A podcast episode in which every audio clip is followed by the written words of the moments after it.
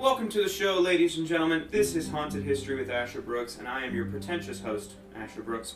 On this episode, we dive into two different topics. Our main theme is the amorous activities of the assassin John Wilkes Booth and the Son of Sam / the .44 caliber killer with our wonderful special guest. Speaking of guests, we're very lucky to have them with us today. They're a talented singer and classically trained violinist. They also love all things nerdy, from cosplay to D&D to cult classics. And finally, as an avid history buff, they are highly qualified to be on this show. Welcome to the show, ladies and gentlemen, special guest Kit Olsen. Salutations, and thanks for having me. Thank you. It was a very formal introduction. It would be more formal to keep up with your level. Thank you so much for being here. I'm excited to hear about your topic. So you brought... So it's the Son of Sam or the .44 caliber killer? Yes, both of them are technically titles for the serial killer David Berkowitz. Okay. He was active in New York City from 1976 to 1977. Okay, so yep. he just ran for a year. He ran for a year. During that time, he wound up killing 6 people and injuring 7 others using a .44 caliber handgun. His primary targets were... usually young women and couples who were like sitting in their cars at lovers' lanes. Okay. Yeah, you know. Like, so was it a moral thing? For him, it was presumed to be kind of like a moral thing. Frequently, you know, serial killers wound up akin to Jack the Ripper. They had some sort of moral complex, or the Zodiac killer, who would similarly wind up doing things like that and just be like, ah, lovers' lanes. I hate young couples. Just hate people. It does feel very much like, well, I don't have a girlfriend. Yeah. So nobody else should have a girlfriend. Pretty much. That is more or less, and that was like the psychological profile that they had gotten prior to determining the identity of the killer. They were just like, all right, so this is clearly going to be like a socially awkward young man who is likely very unsuccessful with women. Yeah, that's the profile of most of the serial killers. Yeah, it's very rarely you get on like CSI or NCIS and they're like, look at this successful female businesswoman who also murders people. I know, right? Yeah, it's always like, look at this 22-year-old guy who hates the world. Yep. So what made him famous? Like, there's a lot of like murderers, I suppose. What makes him famous? So what makes David Berkowitz famous is also one of the things that gave him his moniker, the Son of Sam. David Berkowitz, prior to having his identity entirely out there for the world to see, he sent a couple of letters, a la Jack the Ripper. Back in 1888, he wound up going around and sending letters to the police and kind of mocking them, going, ah, ha, ha, ha, you can't catch me. And perhaps kind of taking inspiration from that, the .44 caliber killer sent letters both to one of the chief detectives on the case named Borelli, and also sent a letter to one of the main reporters who was covering the case. Mind you, at this point in time, you know, it's 1977, it's 1978, so there's the increase dramatically in the amount of news coverage that's happening. So newspapers are starting to kind of like fall a little bit more out of fashion, television news is picking up, and this combination, the reporter in question, Jimmy Breslin, was particularly notable in the fact that he not only was a prolific writer for a number of the different New York newspapers at the time, but also was the face of news reporting on some of the local stations. So there was this, you know, kind of overlap there. So he picked somebody that was like, you're going to get me as much exposure as possible. Exactly. Okay. Exactly.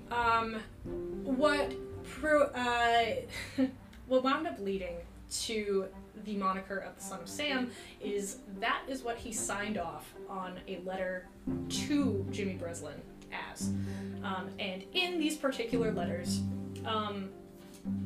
they came across as this very crazed, deranged, he made a lot of references to the occult, within them. He wound up, you know, saying different things like, "Oh, I am Beelzebub," and like, you know, all this sort of stuff. Yeah. And you know, just, "Hi, how are you? I am Beelzebub." "Hi, how are you? I am Beelzebub." I am Beelzebub. But at the time, it wound up kind of starting to fit almost into the same category of strange, occult-themed sorts of killings that had really started to pick up post Charles Manson and the Family, which took place in 1969. Okay. Yeah.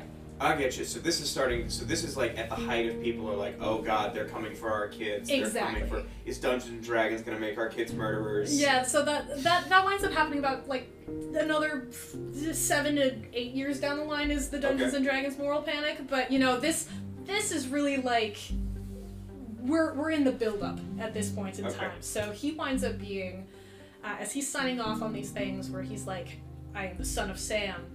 He's going through and he's talking about how Sam is the one who's telling him to go and kill these people. And nobody knows who Sam is. They're like, who is Sam? Who is this guy who's just apparently telling the .44 caliber killer, "Hey, these guys deserve to die. You should go and shoot them in the head with a handgun." It takes a little while for them to eventually catch the killer here. However, eventually, the NYPD winds up having this massive citywide manhunt for the .44 caliber killer, specifically because in one of the letters he implies that he's going to kill again on the anniversary of his first murder. Okay. So they basically, like, the entirety of like the Bronx and all, you know, they're just over here, like, all the exits and entrances are heavily, like, guarded by police. They're pulling over anyone who's driving erratically. They're doing all this sort of stuff. Nobody dies that night. Okay. Nobody.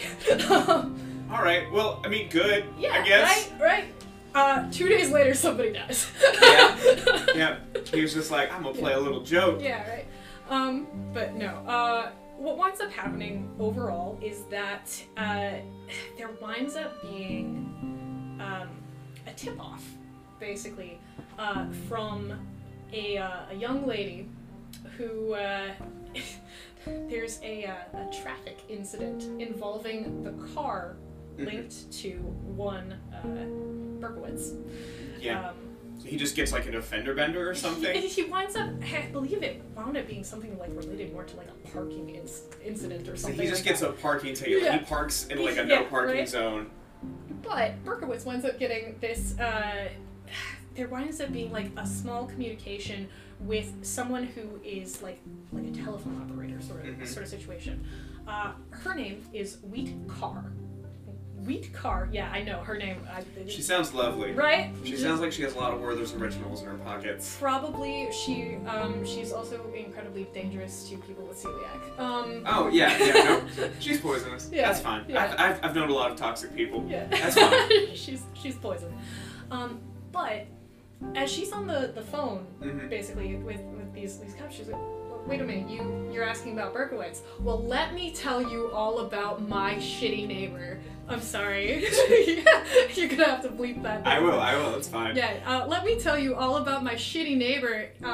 He shot my dad's dog." So... Yes, yeah. So, the police are like, "Huh? Okay.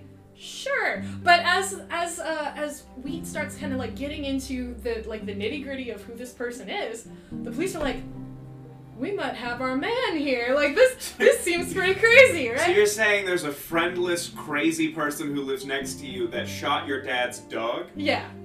All right. Well, we don't have any other leads. We have no leads. None. Absolutely none. So they wind up getting another guy from like the apartment complex that Berkowitz lives in. They recruit him. They kind of like deputize him almost. And they're like, hey man, you want to be a secret agent? Yeah, pretty much. And, yes. And he goes, okay, so this right here is Berkowitz Carr. Can you recognize him when he comes out of the apartment and like point him out to us? And the guy's like, yeah, sure, like, absolutely. If this means that, you know, you might get your guy, totally, I'm down to help. So they wind up staking out the apartment. Berkowitz comes out. The volunteer deputy goes, "That's our guy." Mm-hmm. Proceeds to the cops watch as Berkowitz like gets in the car, and as the key is in the ignition, the cops like basically walk up to him. They go, "Hey, are you David Berkowitz?" His response, quoting here, is, "No, I'm the son of Sam, and you caught me." Like he's proud about it, right? Yeah. Okay. I get it. This guy, he didn't think it was going to go on this long. Exactly. He's just like, I've been doing this so long. Like, will you please put a stop to me, right? Just like a 5-year-old was playing tag. Yeah. Just like, yeah, you got it. Now it's my turn to chase. Yeah, exactly, right? So they wind up arresting this. Yeah, well, he confesses. Yeah, he literally, like, confesses right there on the spot. And, you know, he, for all intents and purposes, the rest of the neighborhood is just like, this seems like kind of weird. Like, this is a 24-year-old, really quiet, mild-mannered postal worker. Like, this is the guy who has delivered my mail. And I think I've maybe said, like, 5 words to him. He does know where everybody lives. Yeah, right? Which is creepy. Yeah, well, it does help that he lives in Yonkers, New York. And the majority of the crimes did not take place in Yonkers. They took place more in, like, the Bronx. One of the murders took place in Brooklyn. So, like, kind of spread out a decent ways away from where he actually lived. Admittedly, his confession wound up being, like, really integral to him even serving jail time because... there wasn't a lot of evidence. The police found a lot of evidence. However, their methodology for acquiring it was not the greatest. Are you telling me that in the 1970s, the NYPD wasn't doing accurate and/or good police work? I know, right? That's a little crazy. I think that's crazy. I saw so many movies from that time, and those police were great. Those police were great. They blew up so many cars. Absolutely. They shot so many drug kingpins. Absolutely. So, basically what wound up happening is while they're arresting Berkowitz, they see in the car a draft of another Son of Sam letter and the .44 caliber handgun. But they didn't officially get a search warrant beforehand. So they wind up like breaking and they take all the stuff, but they didn't get the search warrant beforehand, and therefore all of the physical evidence was not admissible in a court of law.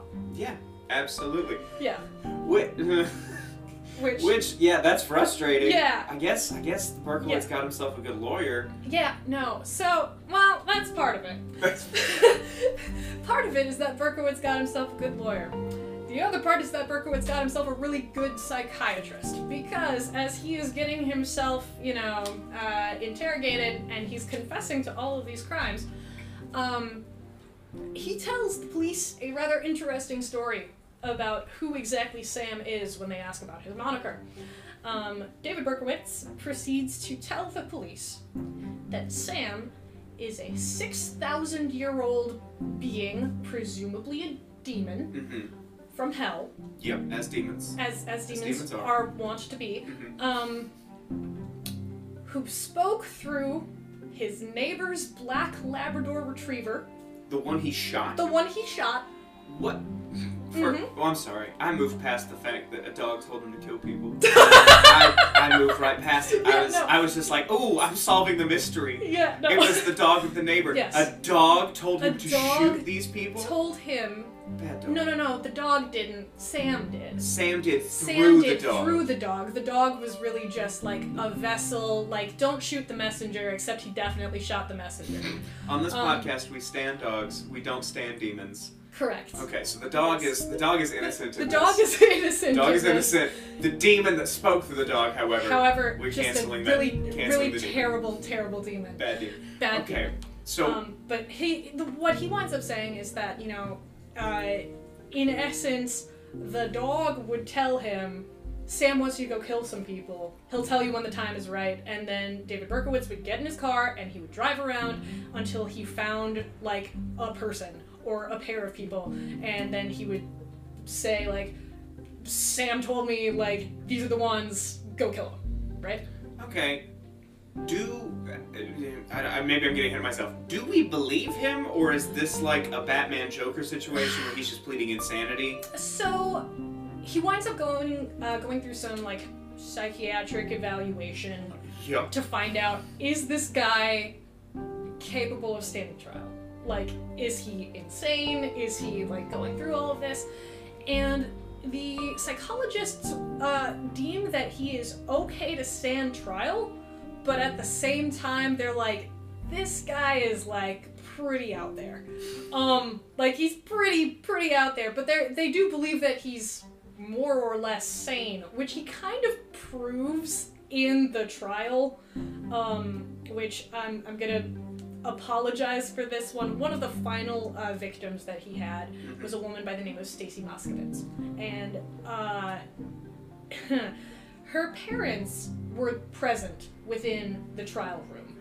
Okay. And at one point in time during the trial, Berkowitz got very, very like violent, physically agitated, very verbally like abusive or whatever, and he wound up turning to the Moskowitz parents and saying, Stacy was a whore and I'd kill her again. Like, yeah, so like, not a great look. Not a great look, and also really tough for defense attorneys. Bad for the insanity plea. Really terrible for the insanity plea. So they wind up like going, all right, cool. Case closed. Yeah, easy, you're not insane. Done. You're just a bastard. You're not insane. You're just a really terrible person. You're a bad dude. You're just a horrible person, and you have killed like 7 people, and you've or 6 people. You've killed 6 people and hurt 7 others. So like, so clearly we're gonna lock you away. So they take him to prison. Pretty easy. Case closed. He dies in prison. He didn't get out. I don't remember. You keep talking. I'm gonna Google if he ever got out of prison. Yeah, please look this up. I believe that he died in prison. He better have died in prison. Yeah, no, I believe he died in prison. The reason I'm saying that because I know he didn't get out. So I did just finish looking it up. He is still alive, at least according to his Wikipedia page, which, as my 7th grade teacher told me, is not an accurate source for academic papers. But for this podcast, it is an accurate source. Accurate enough. David Berkowitz, still alive, still in prison, because he killed a lot of people. He did. He killed 7 people. That's not that many people. Yeah, well, he killed 6 people. He hurt 7 others.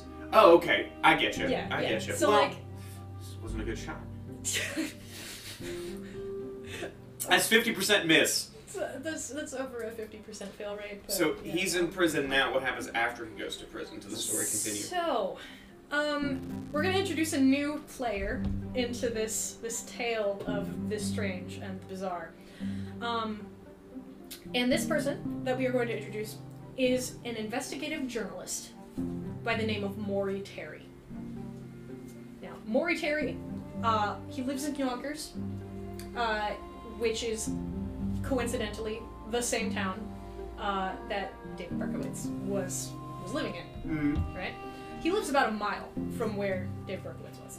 And this investigative journalist here, he initially got into journalism, like, post the Martin Luther King Jr. riots and all that sort of stuff, and got this interest in journalism when he believed that the overall news media was not covering things in an accurate representation of how things were actually going down. So he's just like, I want to know the truth about things, I want to get to the bottom of everything, so he's like, I'm going to be an investigative journalist. And at the time of all of this, he's getting just absolutely fascinated by all of these like stories that are coming out about the murders. He's fascinated as the initial, like, caught, bright red letters appears as a headline. Yeah, because it's everywhere. It's all over the news, which is what he wanted. Yeah, it is what Berkowitz wanted, clearly. But Maury Terry winds up finding a lot of intriguing phrases, specifically within the letters that were published in the paper to Jimmy Breslin. That is the letter in which he first, like, signed off as the Son of Sam.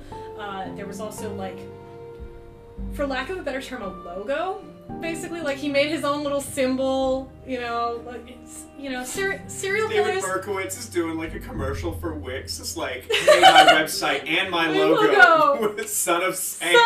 Son of Sam, sponsored by Wix.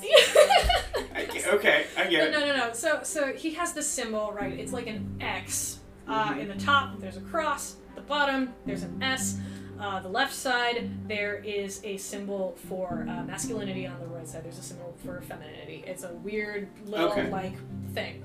But that's also the letter where he winds up bringing up, like, I am Beelzebub, and he brings up a couple of other, like, names of, like, occult figures. And Maury Terry is fascinated by all of this.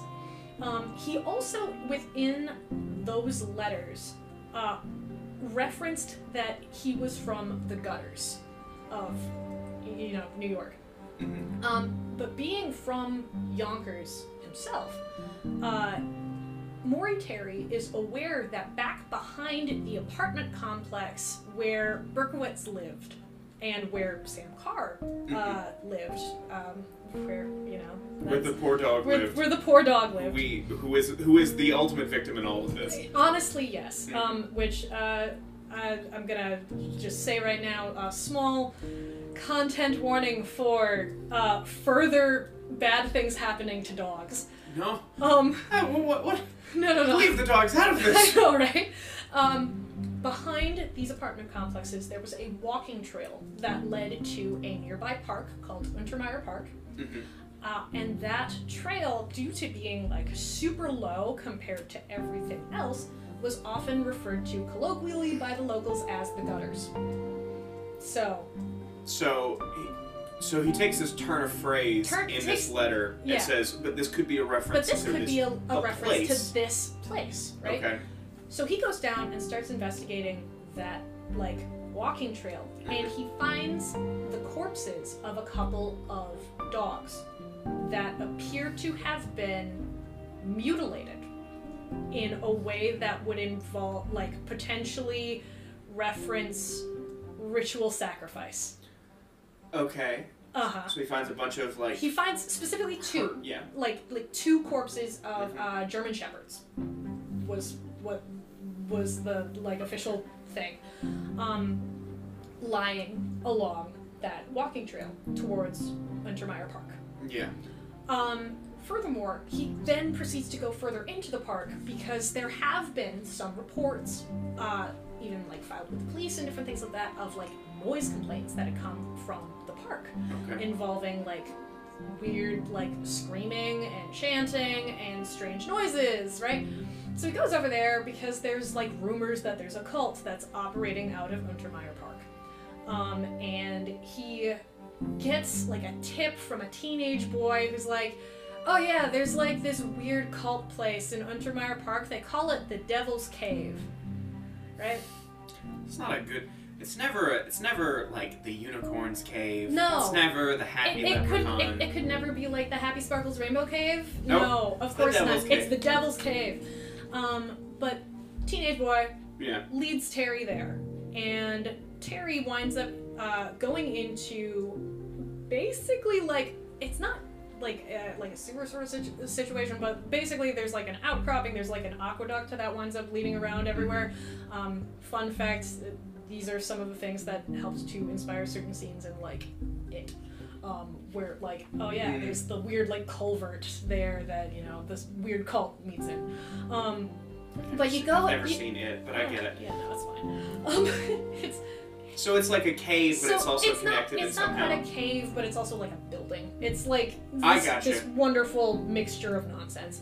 But you go in there and you see a whole bunch of crosses upside down and pentacles all over the place and, like, weird ritualistic altars and, like, all of this sort of stuff that would indicate, yeah, there's probably some weird occult stuff that is happening here.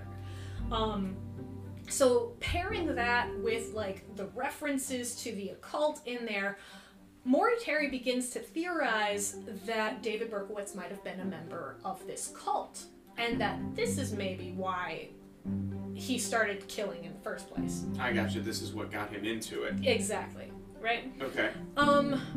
From there, Maury Terry goes on to try to prove his theory as best as he can, right? Makes sense. Mm-hmm. You know, if you're gonna publish, you know, some sort of story, you want to make sure you have at least like a little bit of find somebody else who was in this cult. Exactly, or, right? You know. And this is where we're going to kind of introduce another little collective of players, which is the Carr family themselves. Yeah, so this is the woman who originally said, you know, Berkowitz is crazy, he shot my dog. Yeah, so there's, the Carr family lives nearby David Berkowitz, like right next door. Wheat is the name of, like, one of the ladies there. Yeah. The patriarch of the family is named Sam Carr, and he has two sons named John and Michael. Okay. Okay. Now, there's also, like, the dog. But the most important member of the family there, but whose name we don't have. I don't have the dog's name. Okay, I've decided this dog's name was Lucky. All right. You know, frankly, poor Lucky. Anyway, so so Sam Carr has two sons, and I'm sure that just got the rumor mill spinning. Exactly. So Sam Carr has two sons, and within the letters as well, there were references to abuse by Father Sam, right? And looking back at the histories for John and Michael Carr, there are also some major indications that they were abused as children by their father. Furthermore, one of the things that a lot of people, upon David Berkowitz getting arrested, a lot of people seemed very curious about the fact that Berkowitz didn't really match any of the police composite sketches from the survivors. Like, the survivors are over here and they're like, yeah, the guy seven people did see him. 7 people did see him. Admittedly, the 7th, unfortunately, due to his injuries, was blinded. Oh, so, gosh. Yeah, no, it's a lot. So, so they, all 7 people have these, this idea of what this person's supposed to look like. And Berkowitz doesn't match up. Berkowitz isn't matching up, necessarily. Now, mind you, there were 5 different, like, police composite sketches. They released another one at one point where, like, they tried to take, like, all of those different elements. But the description kind of changed a little bit, depending on, you know, when the crime happened and where it happened and who was saying different things, but in the cases of almost all of them, like, none of the pictures really matched the description of Berkowitz. Okay. However, a lot of them kind of matched the description and the photographs that existed for John Carr. Okay. Yep. So, one of the actual sons of Sam. One of the actual sons of Sam. Yep. So this starts Maury Terry down an absolute rabbit hole, as he's trying to track down John Carr and Michael Carr in order to get as much information as physically possible. Now, mind you, these two people are also on the registered list of members of a Church of Scientology that existed within New York City. Okay. And it was believed that they might have been involved in the Process Church of the Final Judgment, which was a cheery name. I know, right? Yeah. Our Father of Infinite Punishment. Quite honestly, which again wound up kind of giving another link to the satanic. Okay. So they attend a couple of dodgy churches. Exactly. They look like the composite sketches, and this journalist is just convinced that David is not necessarily that David is innocent, but that David didn't act alone. Yeah, he's a patsy. He's taking the fall for the rest of them. Exactly. So this is like his angle that he's coming at this from, and specifically the like group in the park here, they're known apparently by a couple of different names. They're apparently known as the Children. They're known as the 22 Disciples of Hell in the letter from Berkowitz, such as Terry presents it. But Terry's got all of these ideas that the Carr kids are involved in this cult, and he really wants to get a chance to, like, chat with them about what's going on. And they won't talk with him? None of the Carrs are talking to anyone. Like, fair. Like, I would not want to talk to a lot of people either if, you know, oh, hey, this serial killer is in jail now, the one who shot your dog, you want to talk about it? Yeah, I guess that does make sense. I'm sure there were dozens of people outside their house, at least for a week or so. Just like a whole bunch of people, like, harrying them all the time.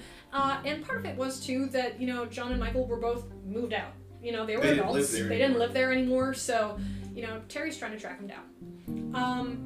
He winds up tracking down John Carr to Minot, North Dakota.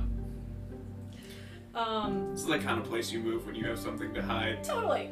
At the middle of nowhere. Yeah, exactly. Okay. But the reason that he tracks him down there is that John Carr is dead. So he's dead and in North Dakota. So he moved there when he dies of, like, sickness? He's dead in North Dakota. No, and he is dead of 2 gunshot wounds in an apparent suicide attempt and managed to get there. So he... Oh, right? Okay, I got you.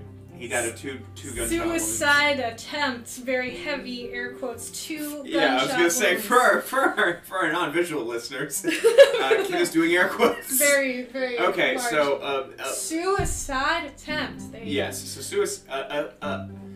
So what's the reporter's name, Terry? Yes, Maury Terry. Maury Terry. So Terry believes that this is not a suicide, this is a murder. He believes that this is a murder and a cover-up by the cult to keep this guy from talking. Now, the reason that he kind of believes this specifically is because he goes out to North Dakota, it's over by the Minot Air Force Base that all this is, like, happening, and he talks to some of the detectives out there who are also saying, yeah, so we've got some, like, weird stuff that's been happening around here. There's been reports of, like, groups meeting up and, like, chanting and, like, we found a dead dog. And they're like, oh my god, the pieces are all coming together. So he's got his corkboard, he's got his red string. There's a total of 4 dead dogs in this story. I just want to be clear, in my section, there will be 0 dead dogs. One dead president, but 0 dead dogs. I look forward to your section significantly more. I would rather 100 Abraham Lincolns get shot than 1 dog. I might edit that out. I don't know. I said that. I don't know. I don't know. I'll probably leave it in. Continue. It's fine, it's fine. Oh, it's really good. It's a good line. Oh, thank you. I'm going to have it tattooed.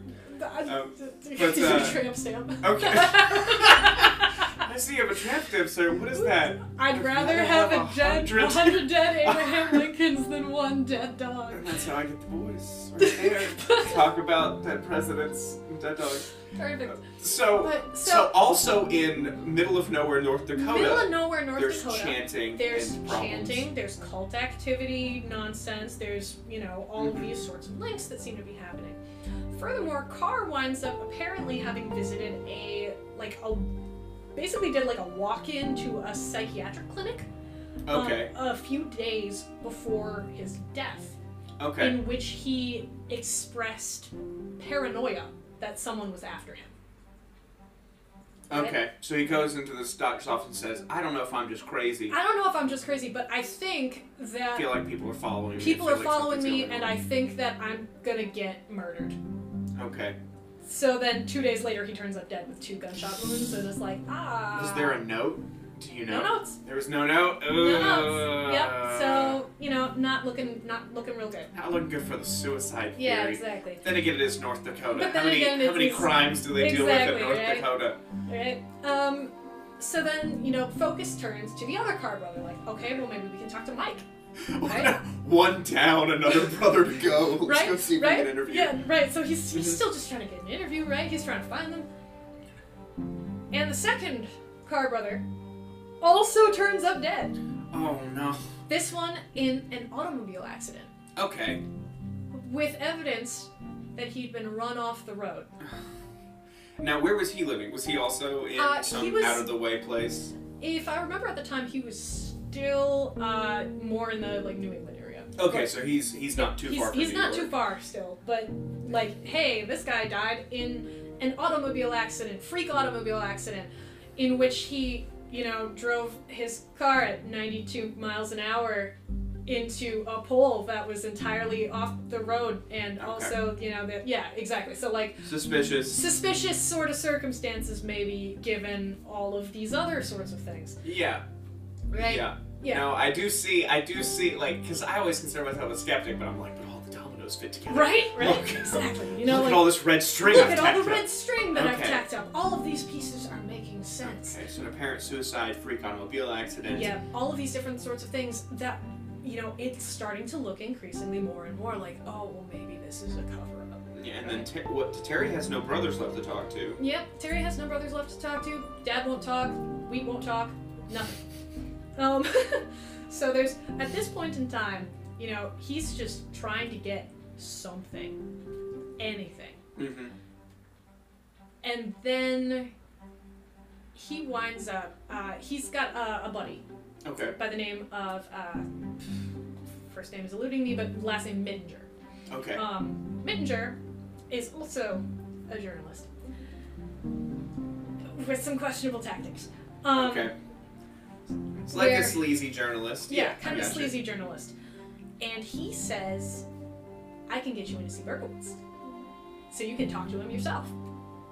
Okay. Right? Now, and Berkowitz at this time is in... He's in jail. He's in full jail. He's in jail. He is convicted guilty. He's in jail. He's serving out a bunch of life sentences. Like... Yes. You know. And, Terry winds up going, well, how do you know that's the case? And, Mittinger shows him some pictures that are set to be published of Berkowitz sleeping in his jail cell. Wait. Just some pictures of him just like curled up in his cot. Curled up in his cot. He's taking a nap. And they're set to be front page news. Why? Why? Just to like capitalize off the story? To capitalize off the story. Just, like, hey, you know, keep on going with the media hype. You're like, Son of Sam sleeps. All that sort of stuff. Alliteration was all the rage back then. It really was. Okay, you know? Okay. So he's like, yeah, I've got this. I've got these pictures. I've got this in. And Terry's like... Dude, for the love of God, don't publish these. And it's too late. They're set to print, they get published, and Mittinger gets arrested. However, the fact that he'd been within that close proximity, Mittinger had already had a couple of conversations with Berkowitz. Mm-hmm. And Berkowitz winds up sending Maury Terry a letter. Okay. Mm-hmm. Mm. Sends Maury Terry a letter. And in the letter, from what he understands, he basically winds up saying, not naming any names whatsoever, but he's just like, you know, I appreciate that you're looking into this story. There's definitely more to it than meets the eye, but no one will ever believe you, no matter how much evidence you acquire. Like, the story's too crazy, no one's gonna believe you, right? So Terry decides, all right, cool. I'm just gonna keep going. And keeps investigating. And he keeps on investigating. Yeah. Now, part of this winds up, Berkowitz winds up also sending another colleague, Zimmerman, some stuff. Zimmerman is another colleague of Terry's who has been kind of helping him with all of this. And at this point in time, Terry's kind of like gotten enough stuff that one of the newspapers in New York takes a chance on him. And, okay. like, publishes his little, like, what if this wasn't just a single person thing. Okay. And this causes a lot of outrage from the NYPD. The Empire, okay, because it makes them look really bad. Because it makes them look really bad. Like, they've jumped to conclusions, they haven't followed up all of their leads. But Terry views... If he can get the case reopened, mm-hmm. that's going to be vindication for him, right? Like, yeah, because it means somebody in power's like, okay, there's enough here. All right, cool, I'm listening to you. There's enough here that, you know, we should look at it. In the meantime, Zimmerman winds up getting sent from Berkowitz a book on the occult, which definitely isn't helping the case at all. How you get right? Books on the occult in jail? Yeah, I don't know. Like, does the prison library just have like cookbooks, fantasy? pentagrams. Occult stuff, yeah. You know? Okay. So. No, I mean, look, man. If you want to, you can just talk to the people who were employed at the Attica Correctional Facility between 1979 and 82. But okay, so we sent him the book on the occult. Is he highlighting some passages? Like, these are my favorites. He hasn't highlighted any passages, but there does wind up being a note that winds up linking to the murder of a girl named Arliss Perry. That took place in Bismarck, North Dakota, not too far away from Minot. When? 70. But I mean, just like, so was this woman murdered before or after she was murdered in jail? Before. Okay. Beforehand. So he could have, theoretically could have done it. In theory, he could have. However, in this instance, it was supposed to be more like he had alibis for like being out there, being out in New York, as opposed to being in North Dakota. But specifically, they wound up being like, all right, cool, you know, had this. Arliss Perry was originally from Bismarck, North Dakota. She moved out to Stanford University, and she was murdered out of Stanford University. So where is Stanford in Connecticut? That's in California. It's a different state that starts with a C. Yeah. I did not do well in geography.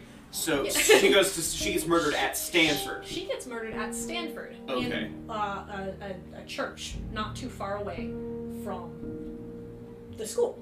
Yeah. Yeah. Like a campus security guard is the one who finds her and is like, hey, there's like a dead girl in the church. I don't know if she like OD'd or something, but like dead girl in the church. Cops get there. She definitely didn't die of an OD. Like there's evidence of assault. It's bad. She's been murdered. Like really horrifically murdered. But the note left within this book of the occult states, Arliss Perry was followed from Bismarck out to California, which immediately, like, you know, Terry's like, oh, it's a cult, there's a cult, and like she was involved.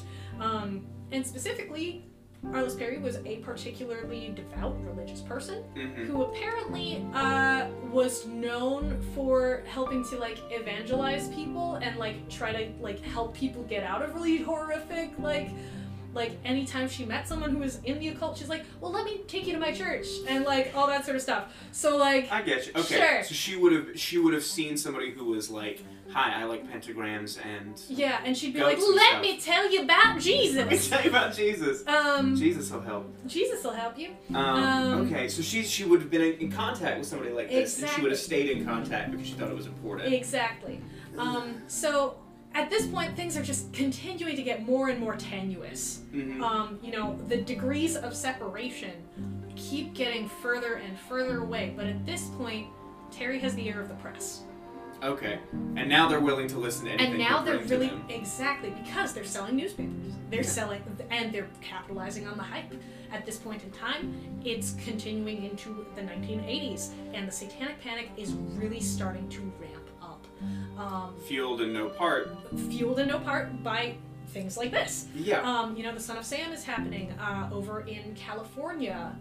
Richard Ramirez, the Night Stalker, is over there, and he's killing a bunch of people.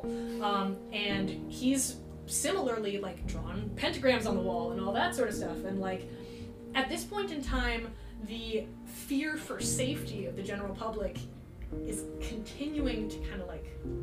Yeah, people are hearing about this. They're reading over their dinner tables about this. Yeah, exactly. I gotcha. And even though it's a small percentage of the population that are even in at-risk areas, everybody's freaking out. Everybody's freaking out. Neighborhood watches are being formed. Exactly. Yes. It's like, if you see pentagrams somewhere, call your local authorities. You know? Yes, absolutely. But as all of this is, you know, kind of going down, a couple of other people try to get to Berkowitz, but at this point in time, he is like, access has been cut off. Mittinger's photographs made sure of that. Yeah, I mean, because that's exactly what he wants. He wants people to send him letters in prison. He wants to continue to be popular. Precisely. Absolutely. Okay. So Mittinger's like photographs of him sleeping, like he's now on high security. Nothing's getting in. Nothing's getting out. No more book recommendations. No more book recommendations from David Berkowitz. Okay. But. Maury Terry gets a letter from someone claiming to be Berkowitz's best pal in prison.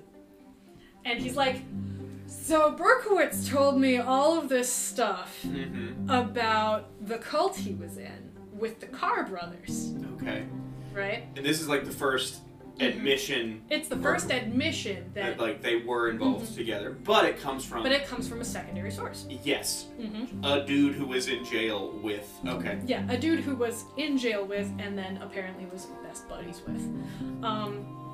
He starts going out and he's like, yeah, you know, he talked about this one filmmaker who apparently like had a snuff film of the last killing.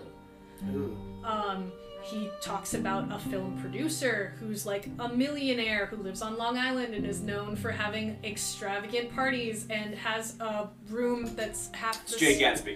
It's Jay Gatsby. No, his name is Roy Radin, and he had a one room that was about half the size of a gymnasium, and it was all just a bed. It was... I'm sorry. He had a bed? He had a bedroom the size of a gymnasium? About half the size of, like, a basketball court, yeah. Okay. Yeah, and it was all just a bed for...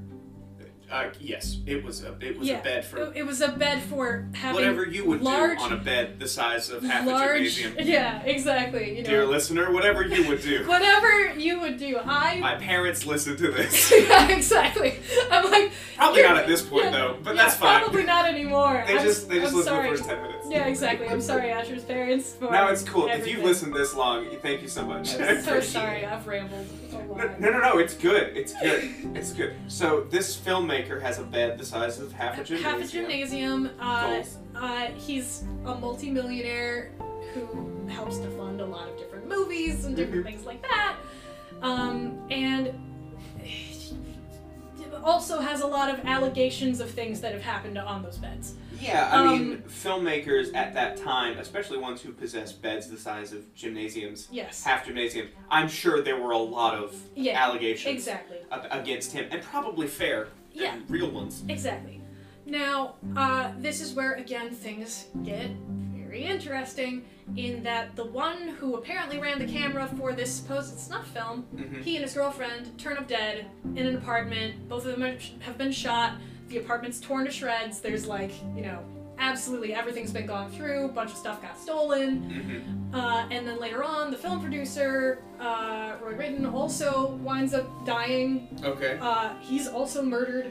So all of these, you know, like very increasingly tenuous links, but the only thing they all still seem to have in common is that they've died horribly. They've gotten murdered in some way, shape, or form. Or allegedly murdered. Okay. So... Alright, so there's a lot of dead people. There's a lot of dead people, and all that Maury Terry is able to do at this point is just keep on trying to follow this trail of dead bodies. It's getting... And at this point, we're talking coast to coast, reports of cult activity that's apparently being funded by these Hollywood elitists who like to have... Who like to have gymnasium beds. Like to have special bed parties. Okay. Yeah, exactly. Ugh. So, you know, like, at this point, it's all starting to sound pretty familiar. Yeah, it is. I'm starting to hear things that I heard, like, I don't know, 2 years ago. I know, right? About Hollywood. It always ends up being Hollywood elites and, you know... I wonder why that is. Satanists and all of that sort of stuff here. You know, history doesn't repeat itself, but it often rhymes. Yes, it does often rhyme. But, Okay, so... So Terry's publishing all these things, and the newspapers are still eating it up. The newspapers are still, like, eating up what they can, but there are some things that are hitting the point of being, like, too lascivious to put into print for a newspaper because there's no evidence. Like, you know, libel laws are a thing. You can't just go around and say, hey, Mr. Multimillionaire with the gymnasium bed, I hear that you're funding a cult that kills people and you're hooked up with David Berkowitz. You know, like, you can't really get away with that. Okay. So what winds up happening is 10 years after David Berkowitz has been put in jail, all this has gone on, Maury Terry publishes a book of his findings called, wait for it, The Ultimate Evil. Okay. Mm-hmm. It's a bit much. A little bit. I get you. A little bit. I get you. But he publishes this book in 1987, which at this point in time, it's like, right now it's been in the build-up. This is the Satanic Panic. This is now the Satanic Panic. Specifically, he winds up making contact with talk show host Geraldo Rivera. And Geraldo Rivera, right around Halloween of like 1987, 1988, winds up hosting a special on Satanism and the occult in America, where a whole bunch of people who purport to be like former Satanists who have turned over a new leaf. I gotcha. A lot of deprogrammed people. A lot of deprogrammed people come in, talk about, you know, all of these different like cult activities. This is also at the height of when there was another book that came out around the same time called Michelle Remembers. And I could do a whole episode on that, but I would not recommend your parents listen to it. Okay. Yeah, this is one of the few cults that doesn't seem to have any, you know, really, really gross stuff in it. Yeah, yeah, right. So in this instance of that Michelle Remembers, this was a book that was published by a psychologist, again air quotes, who very heavily believed in hypnosis being used to unlock repressed memories. And Michelle Remembers was like this memoir, apparently, that came from a woman who believed she had been abused at the hands of satanic cult members from the time she was like 5 until she was like 9. Okay, so it's the height of the Satanic Panic. A lot of people are writing books. A lot of people are writing books. Getting on talk shows. Getting on talk shows. Making that sweet, sweet money. Maury Terry is one of them. Okay. And he is capitalizing heavily on all of this stuff. Admittedly, I'm not gonna lie, I've seen a lot of the interviews that Terry did, just because, you know, he's kind of a fascinating person. Well, yeah. And for what it's worth, I do think he honestly very strongly, like, I don't think he was trying to capitalize on all of this. He just was like, this is what I researched. This is what I've researched, and this is what I think happened. This is, like, you know, he's trying. He's doing his best. Doing his best, yeah. He's really doing his best. But again, there is very much that element of doubt. You know, everything is circumstantial. Yeah. There is no physical evidence linking any of these people to any of these crimes. It's all speculation. There's nothing that would ever wind up being like, this is the nail in the coffin, we can go and arrest people. Yeah. You know? Because other than these major players here, it really seems like there's just this idea of, like, just cultists. Exactly. There's just some spooky people out there. Yeah. There's just a bunch of really crazy stuff going on out in the world. And these people may or may not have been involved in it. Somehow. Probably. Probably. Yeah. But along that line, it is all of these television appearances, and one particularly unique interaction that Terry winds up having with a priest slash a prison chaplain. Okay. That gives him an in to talk to David Berkowitz himself. Okay. Yeah. So, in prison, Berkowitz finds religion. He, as you often do. As one often does when you go to prison. You know, he claims to convert to Christianity. Mind you, and this is something that just absolutely kills me to this day, prior to the interview with Maury Terry, after the conversion, there was an interview with him that completely went under the radar, in which he went, yeah, the whole Son of Sam thing was just really me, like, playing. Like, I made this up for laughs. Like, yeah. I made this up for the hell of it, and I did what I did because I hate women. That, you know, that seems like probably the answer. Yeah, right? And he did admit that. He did admit it, and that completely went under the radar. But then... But then the big city reporter said, "Hey, big city investigative reporter, who he's already been in contact with. Do you want to talk about this? Hey, do you want to talk about this nationwide cabal of satanic cultists?" Okay. And Berkowitz says, "Yeah, sure, why not?" He winds up doing a total of 2 interviews filmed that wind up being broadcast nationwide, and you can find those interviews. They're pretty interesting, and by pretty interesting I mean they're exhausting to watch, because Terry by this point has his narrative. I gotcha. He's got his story and he's sticking with it. He has his story and he's sticking with it. And watching the interviews, for lack of a better term, he asks the most leading questions known to man. You know, it's not just, you know, hey, can you tell me about this thing that wound up happening at this place and this time? Instead, it's, is it true that you were at this location with 3 other people and one of them was this camera guy who was filming the snuff-like film while you murdered these people? Like... yeah, do you confirm or deny that you did all these things? Do you confirm or deny that you murdered these people while you had an audience of fellow cult members who met at this weird bunker in Untermyer Park? I got you. Right. And so, what does Berkowitz say? Does he agree to it? Does he disagree? Berkowitz does not.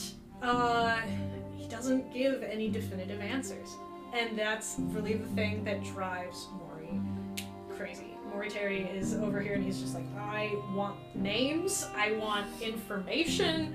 I'm trying to uncover this cabal of Satanists. Don't understand. I'm the hero here. Exactly. It's me. Well, that's the thing, too. Like, a bunch of the other people he was working with, they wanted to believe him really badly, and they likened this interview to Sherlock Holmes sitting across from Moriarty. Like, you know, Terry is this hero in his own mind. Yeah. Really wants this. Yeah, of course he wants it. He's been investigating this for 10 years now? Yeah, at this point, the interviews with Berkowitz took place in the 90s. So, you know, it's going on 15 years. Golly. At this point, he's not willing to say, oh, well, I guess I was wrong. Exactly. Okay. So at this point, he's just too far down the rabbit hole to really turn back on anything that he said. Mind you... Berkowitz is now totally on board with this narrative of I didn't do this alone. Okay. So when it comes to, you know, he winds up going through listing the victims and the different instances where this happens. He's like, were you the one who pulled the trigger? And Berkowitz claims responsibility for 2 of the 6. Okay. Where he actually pulled the trigger. And because John and Michael Carr are already dead, yeah, he doesn't necessarily feel as bad about naming them. Yeah, because it's easy to name them. They're already dead. He's not going to get them, and there's nothing that's going to happen. Precisely. So, anything beyond those, however, and anyone beyond, you know, the dead cameraman, he doesn't say a word. Just won't talk about it. He won't talk about it. And, you know, there comes the moment of, well, why won't you give me these names? And Berkowitz is like, well, if I tell you, then the cult's going to go and kill my family. So, I'm not going to tell you anything. Okay. Uh-huh. All right. Right. And, you know, the 2 interviews happen. The second one reaches a significantly smaller audience than the first one did. Yeah. Because by that point in time, 1, the hype's starting to wear down. David Berkowitz isn't a story anymore. 2, that second interview is painful to watch in terms of the amount of leading questions and the fact that Berkowitz is just not really answering, anything. Yeah. So it's a really painful experience to watch. And, it got to the point where the television producers, too, were like, yeah, this is painful. We're done. Yeah, you're just asking the same questions over and over again. Exactly. And he's not going to give you anything. He's not giving you any leeway here. So we're going to call it. So does it just fade away? Does Terry just kind of fade away at this point? Terry sells a couple more copies of his book. He spends the rest of his time up until his death of heart failure in 2015. Oof. Yep. Well, he was a really stressed out guy. He was a really stressed out guy. He was a two-fisted drinker and a pack-a-day smoker. It's a lot. So the fact that he made it to 2014, 2015 was pretty impressive, honestly. You know, he keeps going on talk shows where they'll have him.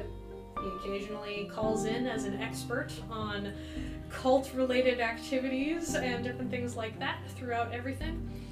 From my understanding, you know, he never wound up on the internet in any way, shape, or form. He never had a cell phone, which, frankly, is a little relieving, because if he'd made it, you know, just one more year, God only knows. If he'd got onto Facebook. If he'd have gone on Facebook, if he'd have managed to find, you know, Reddit or, God forbid, 4chan. How many conspiracy theories do you think have just never quite made it from the, like, is the technology barrier saving us from even more QAnon stuff? Well, that's the thing, you know? I think that one of the main fascinating points about this is that the Satanic Panic blossomed in an era in which communication and technology were more accessible than ever. You know, the Satanic Panic wound up happening in an era of 24-hour news coverage happening for the very first time. Television was everywhere. Cable news is starting to become a thing. And it hits the point where people need something to talk about at all hours of the day. It's 3 in the morning. We've already run the weather 3 times. Exactly. What are we going to talk about? What are we going to talk about? Murderers? We're going to talk about the satanic cult that's, you know, happening over here. We're going to talk about this guy who's, you know, killed a bunch of people. Sons of Sam is just rainbow fentanyl. Exactly. It's just rainbow fentanyl. It's rainbow fentanyl, basically. Affecting 0.000001% of people, but it's going to be on every news station. Be on every single news station, because it's what sells. Because it's what gets the attention. It's what gets the hype.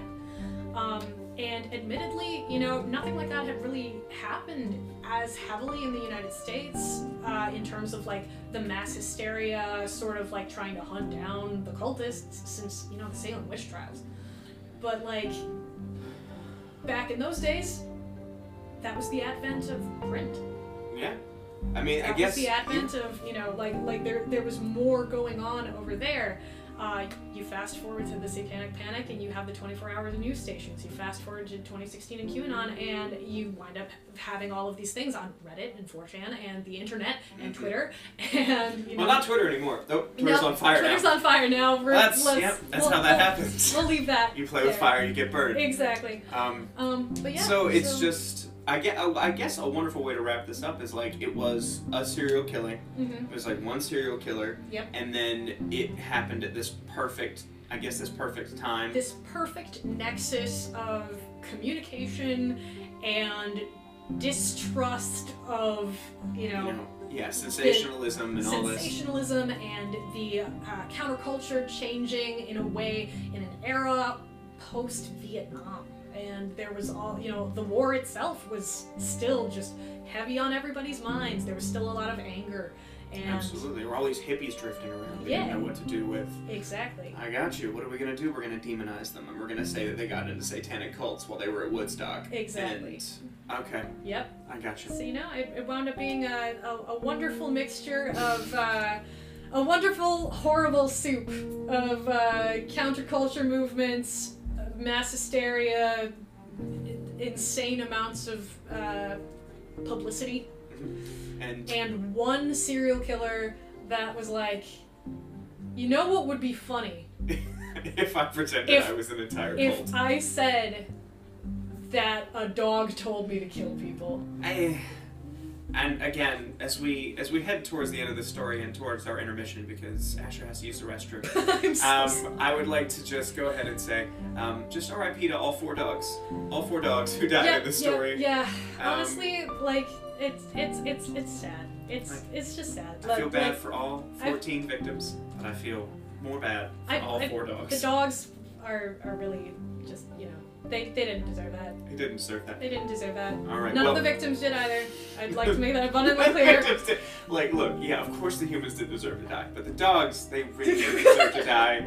I want to make it clear my priorities here. But no, so what we're going to do is we're going to head to a quick intermission. I'm going to use the restroom, and then we're going to come back and do the next topic, which will be... so ready. Which will be John Wilkes Booth.